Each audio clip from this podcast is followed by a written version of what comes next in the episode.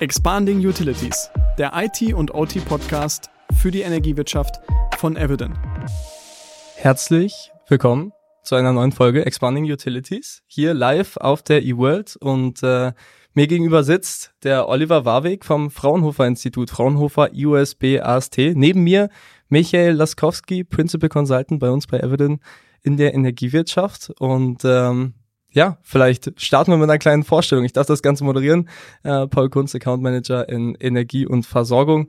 Und ähm, fangen wir doch mal mit äh, dem Mann im orangenen T-Shirt mir gegenüber an. Oliver, magst du vielleicht zwei, drei Worte Hallo zu dir Paul. sagen? Hallo Paul. Ja, natürlich, äh, sehr gerne. Vielen Dank für die Vorstellung. Vielen Dank, dass wir uns hier äh, unterhalten können. Dank für die Einladung. Ja, mein Name wurde schon gesagt. Oliver Warwick beim Fraunhofer IOSB. Eines dieser schönen Kürzel, die Fraunhofer, mit denen Fraunhofer so um sich schmeißt. Steht für Institut für Optronik, Systemtechnik, Bildauswertung.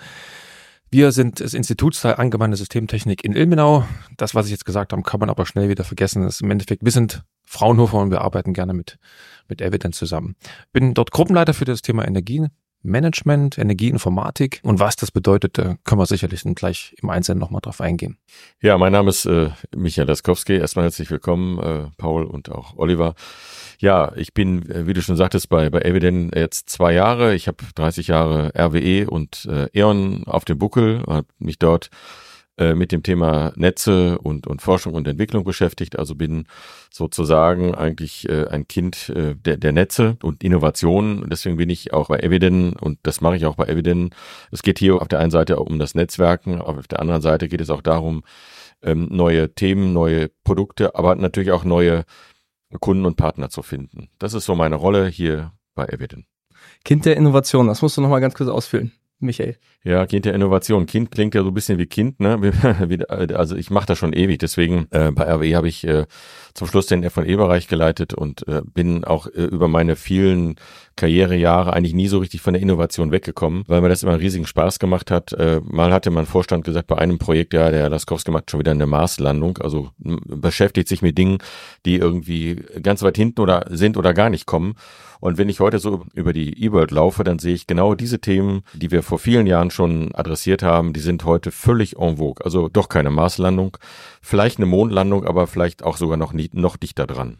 Sehr schön. Marslandung finde ich ein schönes Bild. Ich glaube, wir werden später in der Episode noch über eine weitere Marslandung sprechen. Ähm, Stichwort Quartiersenergiemanagement von Energie, von Speichern, Erzeugern und Verbrauchern auf einem niedrigeren Granularitätslevel, als wir das bisher in der Energiewirtschaft kennen. Bevor wir auf die Marslandung kommen, ähm, lass uns doch noch mal ganz kurz über die Fraunhofer und Evident Partnerschaft sprechen, weil wir arbeiten ja jetzt in äh, einigen Projekten bereits zusammen. Der Stand hier trägt sowohl das Evident Logo wie auch das Fraunhofer Logo und deswegen deswegen äh, vielleicht schon mal die Frage, könnt ihr uns mal ganz kurz abholen, was sind denn quasi die großen Projekte, die Fraunhofer und Evident gerade zusammen angehen, in denen wir mitwirken, äh, die wir gemeinsam entwickeln?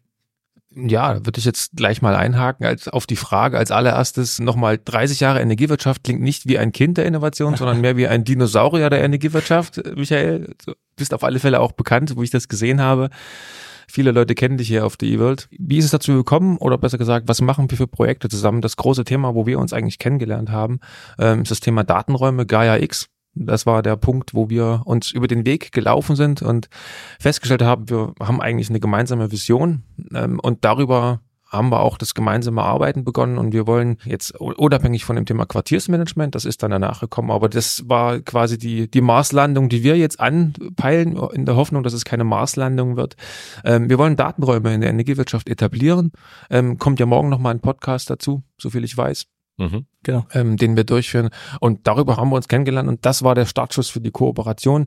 Vor zwei Jahren war dann das Treffen ähm, hier auf der E-World der Domäne Energie und da haben wir einige ähm, ist mal nächste Schritte besprochen. Wir haben den erste Mehrwerte diskutiert und damit begann eigentlich die ganze, das ganze Thema Kooperation äh, zwischen Fraunhofer und Eviden. Ja, genau so. Also ich bin ja sozusagen der Urpart, wenn man so sagen will, bei dem für die Domäne Energie und ich habe das eine Zeit lang alleine gemacht und dann habe ich mir auch gedacht, Mensch, wäre doch irgendwie schön, wenn wir da noch einen Partner, wenn ich noch einen Partner bekäme und so äh, habe ich den Oliver dankenswerterweise gefunden, habe damals mit seinem Chef gesprochen, mit dem Professor Brett Schneider, der morgen auch in der anderen Session dabei sein wird. Ja, und so entwickeln sich jetzt auf einmal schlagartig ganz viele Themen, äh, auch mit Kunden. Wir sind mit Lösungen von Fraunhofer bei, bei Kunden unterwegs. Und wir machen auch gemeinsam das Projekt äh, Energy Data X. Da geht es eben, wie äh, Oliver gerade sagt, um Datenräume. Und ähm, das sind ganz spannende Themen. Ja, gut, dann haben wir quasi das Thema EDX jetzt äh, auf den Tisch gebracht und klammern es gleichzeitig wieder aus, weil das machen wir in einer gesonderten Episode. Heute das Thema Quartiersenergiemanagement und ähm, als Begrifflichkeit vielleicht jetzt noch nicht äh, so etabliert. Das äh, ist eine Entwicklung, wir sprechen hier von der Marslandung, die wir schon angesprochen hatten, fängt natürlich mit der Zentralfrage an, was sind denn Quartiere? Und äh, vielleicht, Michael, magst du uns da mal kurz abholen. Ja, Quartiere sind, sagen wir so, das ist sicherlich kein neuer Begriff, trotzdem wird er wieder neu verwendet. Quartiere, darunter verstehen wir energetische Quartiere. Das sind quasi Bebauung, Wohngebäude, äh, Gewerbegebiete, Industriegebiete, die wir zusammenfassen, weil es energetisch Sinn macht, sie zusammenzufassen. Also das geht darum, sie strommäßig zusammenzufassen, wärmetechnisch zusammenfassen und vielleicht auch demnächst auch mit äh, grünem Wasserstoff sozusagen noch zu ergänzen. Also wir nennen das dann sektorenübergreifendes äh, Handling.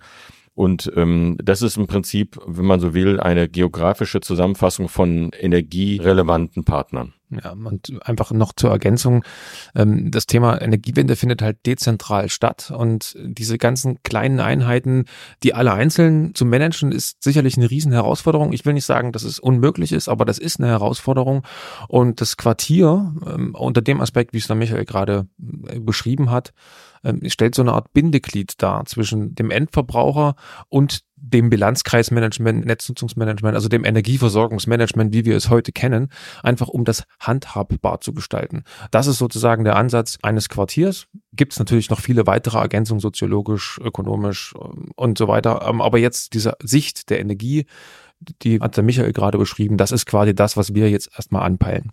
Ja, und das gibt vielleicht, um das nochmal zu ergänzen, das gibt's in ganz klein. Ne? Das kann also ein theoretisch ein Wohnhaus sein äh, mit Strom- und Wärmekomponenten. Das kann aber auch der ehemalige Flughafen äh, Tegel in Berlin sein, der ja jetzt auch zu einem Quartier umgebaut wird, also riesig, ja. Und also zu, dazwischen bewegen wir uns. und das macht und das macht's ja tatsächlich auch so spannend, mhm. weil es ist ein sehr heterogenes Gefüge, was da einfach betrachtet werden muss. Und das ist auch die Herausforderung. Und jetzt kommen wir wieder zum Titelthema, also Wissenschaft in Aktion. Da ist noch so viel Energie drinne und so viel Spaß auch aus der wissenschaftlicher Sicht, ähm, dass wir das auch gerne gemeinsam bearbeiten wollen. Ja. Genau. Das heißt, topologisch unterhalb der eigentlich bekannten Stufe des Bilanzkreises, darunter Flughafen, eine Erzeugungsfabrik oder, oder ein Standort, äh, ein Bürogebäude, verstanden. Das heißt, Quartiersenergiemanagement ist quasi Energiemanagement auf einem granulareren Level. Ähm, jetzt kennen wir natürlich aus der Energiewirtschaft auch quasi die Begriffe des Redispatch 2.0. Manche reden auch schon von Redispatch 3.0, dann quasi das, das Involvement aller Erzeuger und, und Verbraucher. Ähm, könnt ihr das mal ganz kurz einordnen? Ja, jetzt ist der nächste Begriff Quartiersenergiemanagement. Äh, ist das das Gleiche? Wie hängt das zusammen? Ja, also es ist natürlich nicht ganz das Gleiche. Es hängt von der Granularität und von der Betrachtungsweise der einzelnen Anlagen sicherlich schon eng zusammen, ähm, ist aber der Treiber ist er wirtschaftlich ökonomisch, ökologisch, währenddessen ist beim Redispatch der Treiber eigentlich die Sicherstellung der Versorgung ist. Also da ist äh, Quartiersmanagement betrachtet das Netz mit, berücksichtigt das Netz mit. Das ist eine Einflussgröße, währenddessen im Redispatch eigentlich das Netz und die Versorgungssicherheit direkt im Fokus stehen. Michael, ja, Ergänzung von dir. Ja, absolut. Also das Thema Redispatch gibt es ja schon ewig. Also die Abstimmung der Netze mit den Kraftwerken, so wie das früher war. So, und nachdem wir jetzt eben erneuerbare Energien bekommen, äh, hatte oder gab es häufig das Problem, dass die Netze eben aufgrund des vorangegangenen Ausbaus einfach noch nicht so weit waren, dass sie die gesamte Leistung äh, der Windparks übertragen konnten. Und dann hat der Netzbetreiber eben auch laut Gesetz konnte er diese Windräder abstellen. Und da hat der Gesetzgeber irgendwann gesagt, so das geht nicht so weiter. Wir erzeugen hier erneuerbaren Strom und ihr könnt hier nicht transportieren. Also stimmt euch ab. So und daraus ist Redispatch 2.0 entstanden und die Betrachtung dieser gesamten Anlagen, ob jetzt Einspeiser oder auch Verbraucher, liegt größer 100 kW Leistung. Das ist so die Marke. Ne? Also da ist Redispatch 2.0 unterwegs, aber nicht bei den kleineren Anlagen. Und Redispatch 2.0 ist ja immer noch im, im Rollout. Sagen wir, die Branche tut sich beliebig schwer, damit das alles umzusetzen. Ähm, und dann fangen wir jetzt auch schon an mit Redispatch 3.0. Also wir werden immer kleiner, granularer, so wie Oliver das gerade sagte. Wir gehen sozusagen auf die Quartiersebene runter. Und Ziel ist es eben, Anlagen kleiner 100 kW eben auch zu betrachten. Also wirklich von 100 kW kleiner bis null oder bis ganz klein. Also Photovoltaikanlagen, Wärmepumpen, die Ladestation von E-Autos und dergleichen. Also alle diese Dinge, die werden dann jetzt in 3.0 auch betrachtet. Und dafür braucht man natürlich irgendwie ein, ein Managementsystem. Das kann man nicht mehr irgendwie zu Fuß machen. Ja, ja. ja. Und, das, und der große Unterschied ist, glaube ich, auch um das noch zu ergänzen. Ich hatte es ja schon gesagt, Redispatch betrachtet quasi den, die Netzsicht, währenddessen das Quartier ihr Netz optimieren, währenddessen das Quartiersmanagement tatsächlich ökonomische und ökologische Treiber eigentlich hat. Das heißt, das sind neue Geschäft, ja, neue Geschäftsmodelle natürlich, CO2-Einsparung, also das Thema Effizienz, Energieeffizienz und CO2-Effizienz spielt da mehr eine Rolle als beim Redispatch. Wie gesagt, beim Redispatch ist das Ziel, wir wollen die Versorgung sicherstellen. Ähm, und gerade für die Quartiersbetreiber, Immobilienbetreiber können das aber, die setzen einfach voraus, die Versorgung muss sicher sein. Aber jetzt ist der nächste Punkt, wie kann ich mein Immobilienportfolio CO2-frei gestalten? Das sind also wirtschaftliche Treiber, ökologisch-ökonomische Treiber. Die Bewohner in den Quartieren fragen sich natürlich auch eine Erneuerung des Quartiers, Sanierung. Kann ich das irgendwie auch so hinbekommen, eine energetische Sanierung, dass meine Kosten nicht steigen? Die haben also auch Angst davor. Und hier kann ein Quartiersmanagement eine Antwort liefern. Die kann das Redispatch 2.0 nicht liefern. Ja. Jetzt heißt die Episode ja Wissenschaft in Action. Ja, das heißt, die Ambition wäre es, und ich glaube, das ist ja auch der Wunsch aus dieser Partnerschaft aus einem, einem IT-Dienstleister, der äh, wirklich versucht, quasi die Ergebnisse eurer Forschung und, und eurer Pilotprojekte äh, zu integrieren, zu betreiben und, und langfristig daraus die Mehrwerte zu ziehen. Das heißt, die Episode Wissenschaft in Action. Das heißt, wir kommen in Aktion. Mich würde natürlich interessieren, Oliver, kannst du mal ein bisschen aus dem Nähkästchen plaudern, ähm, wenn du von den ganzen Vorteilen sprichst, Nachhaltigkeit, Autarkie, die quasi aus diesem also nicht für die Netzsicht, sondern äh, dann verstehe ich aus dem Quartiersenergiemanagement für die Quartierssicht entstehen oder für zum Beispiel eine Wohnungsbaugesellschaft. Kannst du da mal äh, uns ein Gefühl dafür geben, wenn man das in Aktion bringt? Vielleicht habt ihr solche Projekte schon gemacht, welche Vorteile sich wirklich daraus ergeben? Natürlich gerne. Die Chance ergreife ich natürlich, äh, wenn ich die Möglichkeit habe. Also es gibt mehrere Quartiersprojekte jetzt im F&E-Bereich schon, äh, bei denen wir auch bei vielen mitgewirkt haben und äh, in, im Rahmen dieser Projekte sind natürlich auch Studien gemacht worden, was hat das Ganze für einen ökonomischen ökologischen Mehrwert. Und ähm, in einem Projekt beispielsweise ich hatte es eben schon angesprochen, die Heterogenität der Quartiere ist natürlich immer eine Herausforderung. Es sieht nicht jedes Quartier gleich aus. Aber ich hatte es schon angesprochen, in den Projekten, die wir gemacht haben, in einem speziellen Projekt, haben wir es tatsächlich geschafft, die Kosten für den Bewohner innerhalb des Quartiers auf 600 Euro pro Jahr runterzufahren. Aber nicht auf 600 Euro, sondern um 600 Euro im Jahr quasi zu reduzieren für die Energieversorgung. Das betrifft dann die Bewohner. Das war natürlich jetzt ein spezielles Quartier, ein ausgewähltes Quartier. Aber das wäre ein Mehrwert für die Bewohner. Ein zweiter Mehrwert für den Immobilienbetreiber ist eben das Thema CO2-Minimierung. Und da besteht die Möglichkeit, einfach durch ein Energiemanagement und durch geeignete Methoden dann auch eine CO2-Reduktion hervorzurufen, indem ich nicht nur einfach PV-Anlage auf das äh, Dach packe, äh, was natürlich ein erster Schritt ist, der so absolut notwendig ist, sondern eben auch Speichermöglichkeiten nutze, um dann die CO2-Reduktion so weit runterfahren, also nochmal um 50 Prozent reduzieren kann gegenüber der ähm, einfachen Reduktion durch dadurch, dass ich meinen Bestand um PV-Anlagen erweitere. Also das sind einfach, ich habe hier Spielmöglichkeiten, mit denen ich arbeiten kann und dazu brauche ich natürlich entsprechende Methoden und da kommt jetzt auch die Wissenschaft wieder in Aktion, neben der, ich sag mal, Betrachtung, wie ich sie gerade, der Zahlen, äh, Generierung Zahlen, wie ich sie gerade genannt habe, ist natürlich wichtig. Ich brauche entsprechende Prognosemethoden. Ich muss vorhersagen, wie ist mein Bedarf in Strom, an Wärme, wie kann ich die verfügbaren Flexibilitäten einsetzen. Und da spielt Wissenschaft eine große Rolle, weil das sind einfach neue Methoden, die entwickelt werden müssen. Und die dann in die Anwendung zu bringen. Dafür suchen wir natürlich auch einen Kooperationspartner. Kooperationspartner ist ein gutes Stichwort. Wissenschaft in Aktion. Wenn wir mehr auf Aktion gucken und auf Skalierbarkeit und auf Integrierbarkeit, auf ähm, Be Betreiben und darauf quasi Kunden dabei zu unterstützen, solche Zukunftssysteme dann in Zukunft auch zu installieren. Michael, kannst du uns mal äh, einen kleinen Einblick darüber geben, welchen Teil Evident in so eine Kooperation einbringen kann? Ja, absolut. Also äh, wenn Fraunhofer jetzt sozusagen das, das System äh, bereitstellt und, und wir haben jetzt auch einen Kunden, dann geht es aus Evidence-Sicht darum, genau diese, diese Anpassung vorzunehmen. Also wir nennen, können es auch Taylorisierung nennen. Äh, da geht es eben darum, den Kunden sozusagen und das System, das Energiemanagementsystem so weit aufeinander anzupassen, dass es eben dann auch läuft und dass es auch nachhaltig und langfristig läuft. Und ähm, unser, unser Ziel ist es dann natürlich auch den Betrieb dann zu übernehmen. Das ist, glaube ich, eher dann nicht eine Aufgabe von Fraunhofer, sondern das wäre dann Aufgabe von Evident, den Betrieb äh, langfristig zu übernehmen, Maintenance zu machen. Dann auch äh, im Laufe der Zeit wird es sicherlich Anpassungen geben. Auch da hat man ja ein Learnings, also Lerneffekte zwischendurch. Also das sind alles Aufgaben, die bei Evident liegen und äh, wir brauchen natürlich an der Stelle auch hier diesen äh, wissenschaftlichen Partner, der uns dann auch immer wieder beiseite steht, wenn es dann um Fragen der, der Justierung geht, wie müssen wir jetzt uns in dieser oder jener Situation verhalten, da greifen wir dann wieder auf den, auf, äh, auf Fraunhofer zurück, aber im Endeffekt betreiben wir dann am Ende das System. Ja, und äh, jetzt erinnere ich mich an ähm, einige Kundengespräche, die wir bereits gemeinsam äh, führen durften, wo es dann tatsächlich darum geht, ähm, auch unterschiedliche Anforderungen, unterschiedliche Ausgangssituationen, unterschiedliche Vorstellungen von Quartieren äh, zu unterstützen über so ein Quartiersenergiemanagement. Vielleicht ein kleiner Zukunftsausblick, ja, weil Quartiersenergiemanagement als solches ist ja heute, so würde ich es verstehen, zumindest im, im, im Strombereich noch relativ schwierig. Und jetzt gucke ich äh, wieder in eure Richtung. Könnt ihr uns da mal eine Einschätzung darüber geben, wie Strom, wie Wärme, wie aber auch andere Energien quasi gemanagt werden können im Quartierskontext? Ist das heute schon möglich? Also das ist natürlich ist eine wichtige Frage, nachdem wir jetzt äh, vorgestellt haben, was die positiven Effekte eines Quartiersmanagements sind und was sie sein können, ist natürlich jetzt die Frage, warum macht es nicht sofort jeder? Weil das liegt ja auf der Hand, wenn ich solchen Mehrwert heben kann, Richtig. Äh, habe ich natürlich auf der einen Seite natürlich die Herausforderung, ich muss das mal investieren. Okay, und diese Investitionssicherheit bedarf auch, ich muss ein Geschäftsmodell dahinter haben. Und jetzt kommen wir zu der kleinen Hürde, die wir immer wieder nehmen müssen.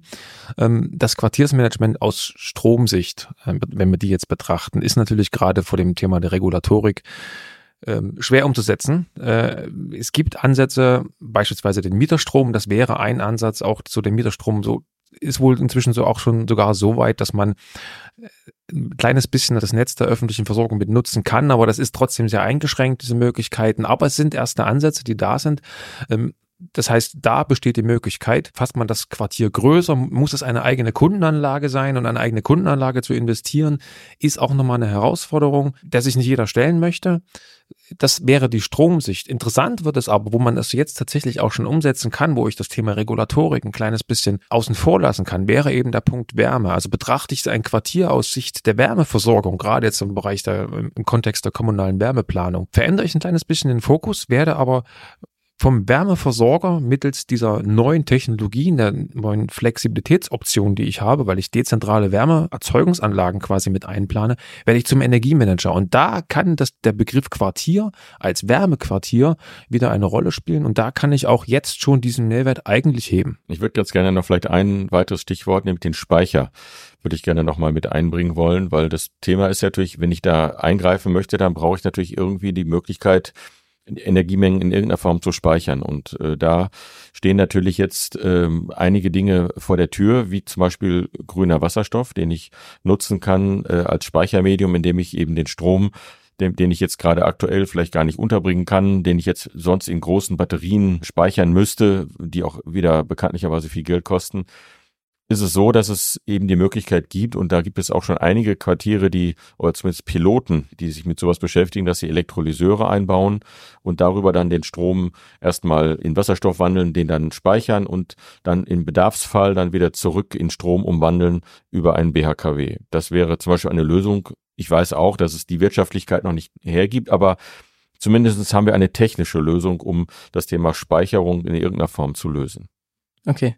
Das heißt, wenn, wenn wir quasi diese drei Dimensionen, die, die ihr beiden jetzt aufgemacht habt, Wärme, Wasserstoff, Strom, Wasserstoff quasi so, sozusagen als Energieträger, der ja dann wieder umgewandelt wird, ne? Stichwort äh, Sektorenkopplung, aber wenn wir diese Sektoren betrachten und ähm, jetzt mal so quasi so ein Zwischenfazit ziehen müssten, dann würde man sagen, regulatorisch, ähm, politisch, ähm, gerade noch relativ schwierig im Stromumfeld realisierbar, auch wenn wir gemeinsam es quasi technologisch lösen könnten. Wir haben ja gerade die Vorteile aus dem Strom Quartier gehört.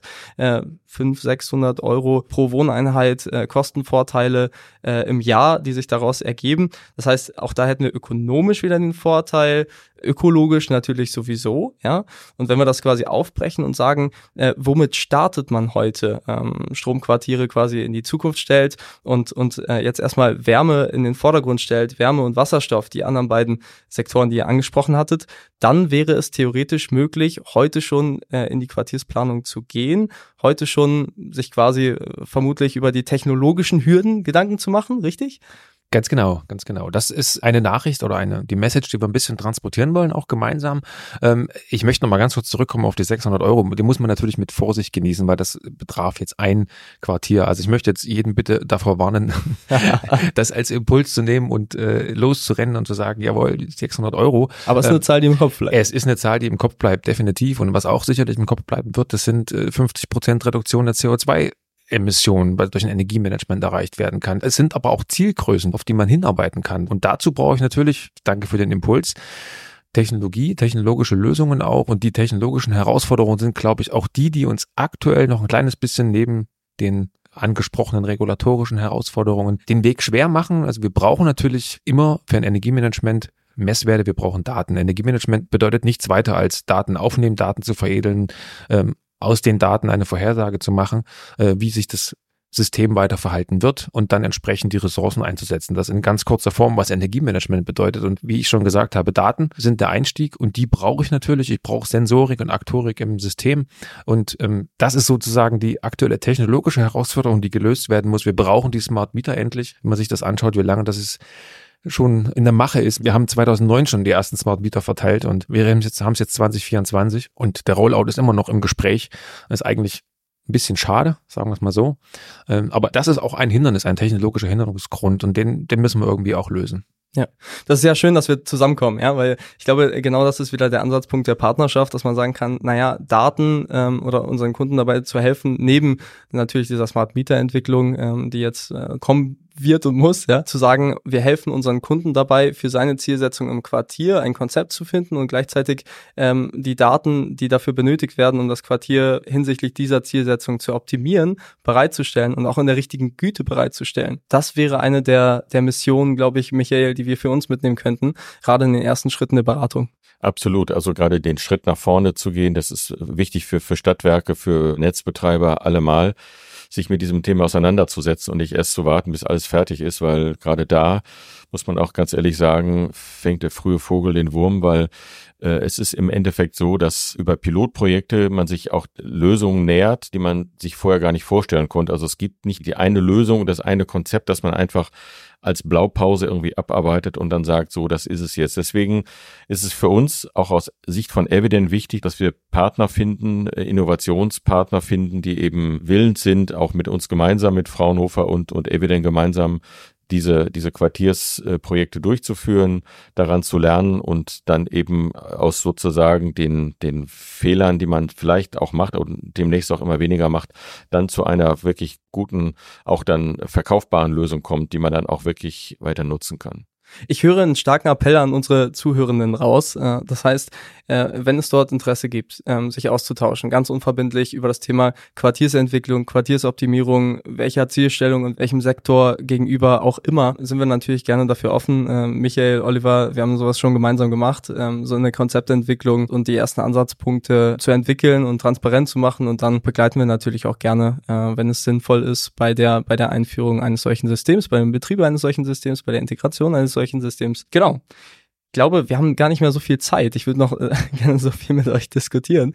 Ähm, würde ich vielleicht noch mal ganz kurz zusammenfassen. Ja, Ursprung dieser Partnerschaft aus dem Gaia X-Kontext, Zielsetzung ganz offensichtlich. Ja, Fraunhofer als großes renommiertes ähm, deutsches Forschungsinstitut, was äh, natürlich die die Algorithmik eines solchen Systems Quartiersenergiemanagement beispielsweise bereitstellen kann in der Evident als äh, Beratungsintegrationspartner, die das skalieren kann, die das begleiten kann äh, bei den Kunden die auch die Voraussetzungen dafür schaffen kann. Und die Botschaft, die habe ich auch nochmal mitgenommen, wahnsinnige Potenziale, auch im Strombereich, allerdings vielleicht aufgrund der regulatorischen Anforderungen gerade noch zurückzustellen. Wärme und Wasserstoff, total interessant, müssen wir drüber reden. Und ähm, genau, vielleicht mit den Erkenntnissen jetzt äh, die Frage an euch, was würdet ihr denn jetzt unseren Zuhörenden mitnehmen? Jemanden, der sich vielleicht für das Thema Quartiersplanung, Quartiersmanagement äh, interessiert? Also erstmal, Paul, vielen Dank für die Zusammenfassung. Besser hätte ich es äh, definitiv nicht machen können. Und ähm, mein Rat ist jetzt einfach, ähm, mit den Chancen, die man hat, das auch als Chance sehen und äh, damit starten. Die kommunale Wärmeplanung, die Quartiersplanung wird quasi jetzt auch gewünscht, gefordert. Wenn ich jetzt gerade vom Thema Wärme spreche, nicht mehr Wärme nur als Wärmeversorgung sehen, sondern wirklich zu begreifen, ich werde vom Wärmeversorger zum Energiemanager in einem Quartier und diese Chancen auch nutzen. Also Oliver, du hast mir jetzt alles weggenommen, was ich sagen wollte. Tut mir leid. Also vielleicht nur noch einen Punkt, jetzt ist die Zeit einfach reif. Ne? Wir, wir reden jetzt schon relativ lange über dieses Thema und die Zeit ist reif und man sieht es auch an vielen großen Projekten, die zum Thema Quartiersmanagement aktuell laufen. Äh, und äh, das sind eigentlich vorzeigbare Dinge, die auch alle erfolgreich laufen oder auch jetzt in Kürze beendet werden. Die kann man sich auch gerne im Internet mal angucken äh, und daran sehen, dass die Zeit einfach reif für sowas ist.